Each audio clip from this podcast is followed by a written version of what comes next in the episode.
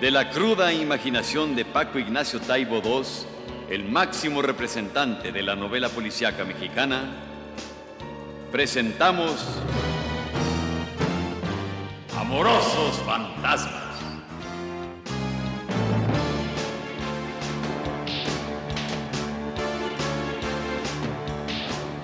Una historia de amor y crimen en el cuadrilátero.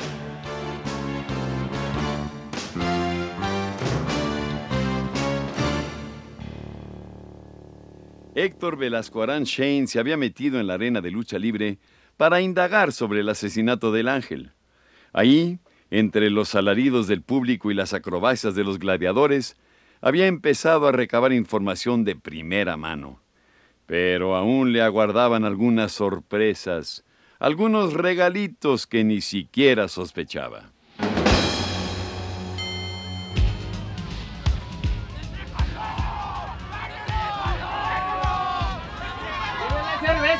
El refresco. ¡Mátalo, cochino! ¡Pártele todo!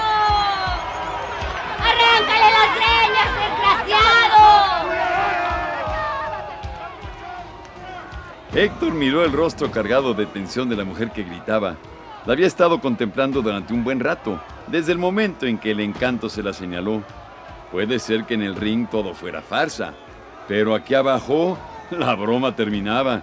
Las cosas se volvían de vida o muerte.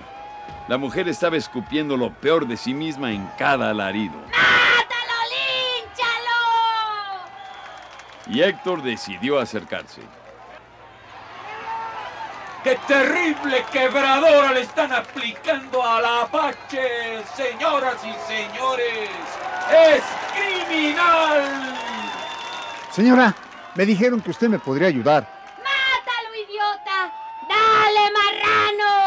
Señora, me dijeron que usted conoció a la mujer de la que estaban enamorados los fantasmas. Era mi hermana Celia. ¿Era? Se suicidó hace como 15 años, joven. Por culpa de estos dos imbéciles. ¡Rómpele el brazo, Enrique! ¿Pero qué fue lo que pasó? Dos cervezas. ¿Qué? Que me pague dos cervezas y se lo cuento. Ah, claro. Ese de las cheves. ¡Acá! Decían que estaban los dos enamorados de ella. Y un día uno y un día el otro. Y flores y todo le llevaban. Y un día el uno y un día el otro. Pero ella decía que no. Que porque le daba pena que uno sí y el otro no. Y que se fuera a separar la pareja. ¿Y no se separaron? No. En esa época estuvieron a punto de ganar el cinturón mundial. El ángel y el zamudio. Y ellos tras de ella. Como un juego a ver quién ganaba. Porque como no se podían pelear uno con el otro, pues andaban peleando por la Celia. Y ganó el ángel. Pero no más por un día. Luego la botó. Al rato la Celia se tragó una caja de esas pastillas matarratas.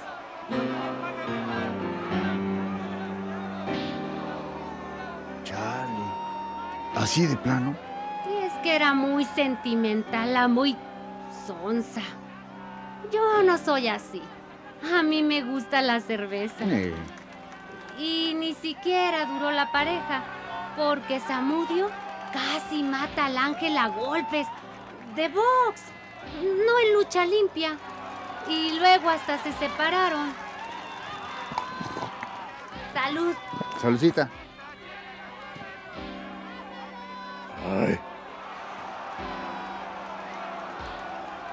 A pesar de sus 50 años, la mujer que acababa de contar la historia aún conservaba cierta belleza ajada, aunque cubierta por excesivo maquillaje. Héctor la estudió. Ella siguió con la vista clavada en el ring. Sin embargo, el round había terminado. Ya no era la misma. Se había quedado en silencio, no gritaba.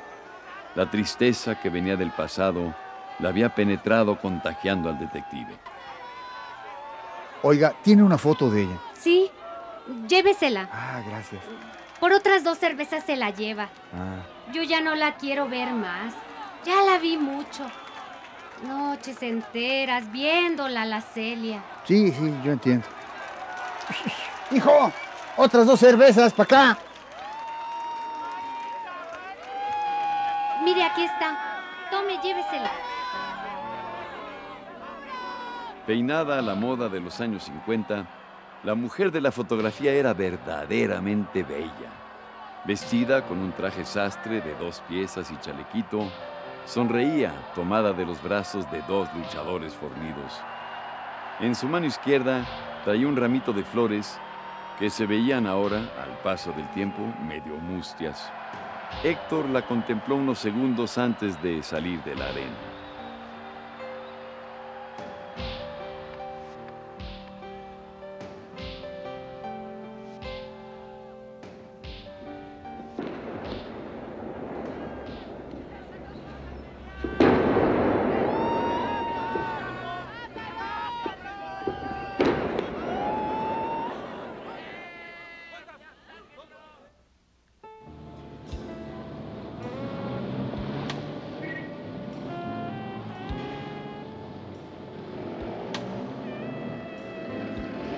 Señor, ¿me da uno de esos cigarros sin filtro, por favor, y unos cerillos? ¿Y qué tal las luchas, joven? Ahora me tuve que quedar atendiendo el puesto y ni me pude meter a echar un ojo. No, yo creo que las luchas siempre son lo mismo. No, no se crea. Gracias.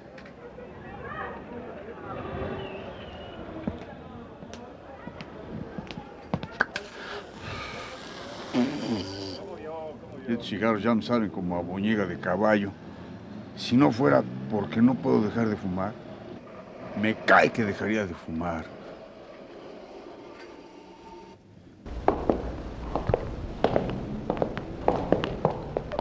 ¡Ahora! ¿Qué traes, baboso? ¿Qué me empujas? ¡Quiere pleito! A mí también me empujó. Héctor había quedado tirado en el suelo a merced de sus agresores. Uno de ellos, un tipo al que le quedaba mal el traje y enseñaba bajo el chaleco unos buenos centímetros de panza, sacó una navaja. Héctor contempló fascinado el metal que comenzó a girar lentamente en pequeños círculos, siguiendo los movimientos de la muñeca del hombre. ¡Par de abusones! ¡Así serán buenos! No se meta en lo que no le importa. ¿Que a ustedes qué se les perdió? ¡Sáquense de aquí! ¡Movidos! Vas a ver cómo te voy a dejar el cuero.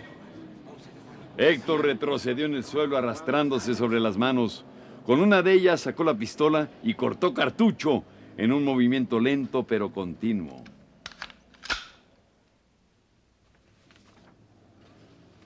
Ahora sacaron una pistola. El tipo se detuvo electrizado. Se le vaya a salir un tiro. Te vas a tener que conformar con pasarme el recado. No vas a poder dejarme un agujero de recuerdo, mano. ¿A dónde vas?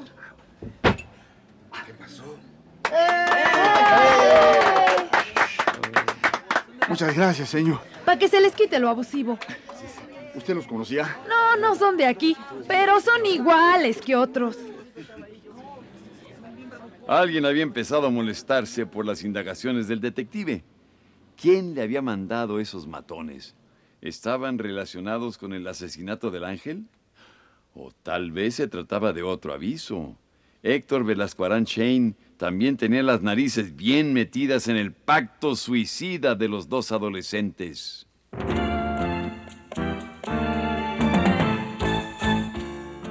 Una vez más subió al ring la imaginación de Paco Ignacio Taibo II. Amorosos fantasmas. Una historia de amor y crimen en el cuadrilátero llegó hasta sus oídos gracias al apoyo del Fondo Nacional para la Cultura y las Artes, Radio Querétaro, Radio Universidad Nacional Autónoma de México y Grupo Multimundo. En la estelar, a 20 capítulos sin límite de tiempo, Claudio Brook es la voz que mece la historia. Héctor Bonilla, detective accidental. Ofelia Medina, la voz más cachonda de la radio. Tiaré Escanda, hermosa joven suicida. Roberto Sosa, bajo la máscara del Ángel 2. Susana Alexander, enseña inglés y es maestra de piernas.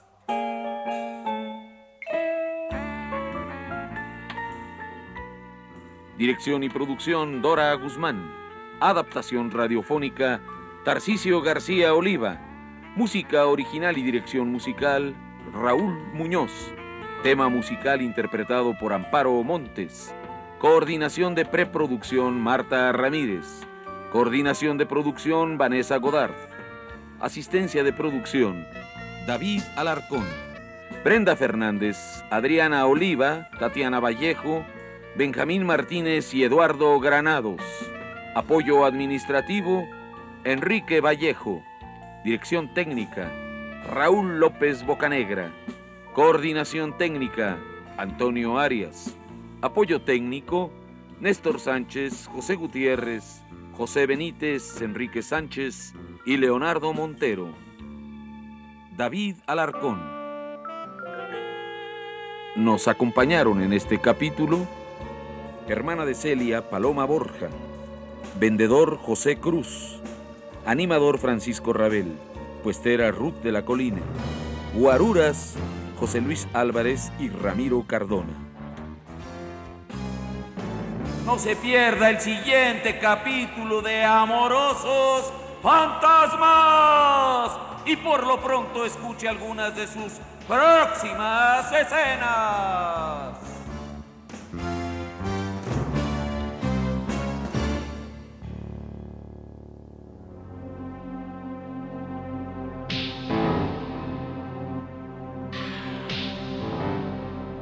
Yo debería ser detective. Pues sí, yo tapicero. ¿Ya vio qué bien clavo las tachuelas? Mm, pero todavía no sabe ponérselas en la boca y sacarlas con el martillo. Mientras no le salga eso, usted no será artista. Eh, ¿Quiere dedicarse a la detectividad de un rato?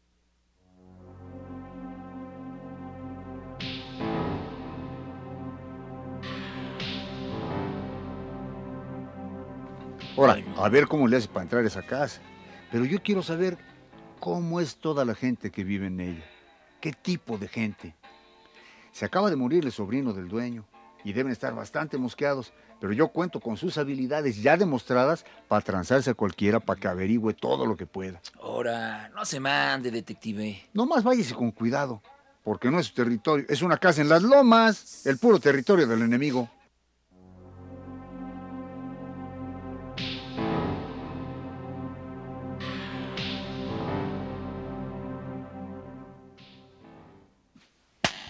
¿Qué hago? ¿Voy por ellos o me paso toda la noche pensando? Héctor se decidió rápido. Caminó hasta la cocina, abrió el refrigerador y de ahí sacó la pistola, su 45. Checó el peine, pasó la primera bala a la recámara y antes de salir tomó un paliacate guinda y se lo amarró en el cuello, uniformándose para la guerra, obviamente.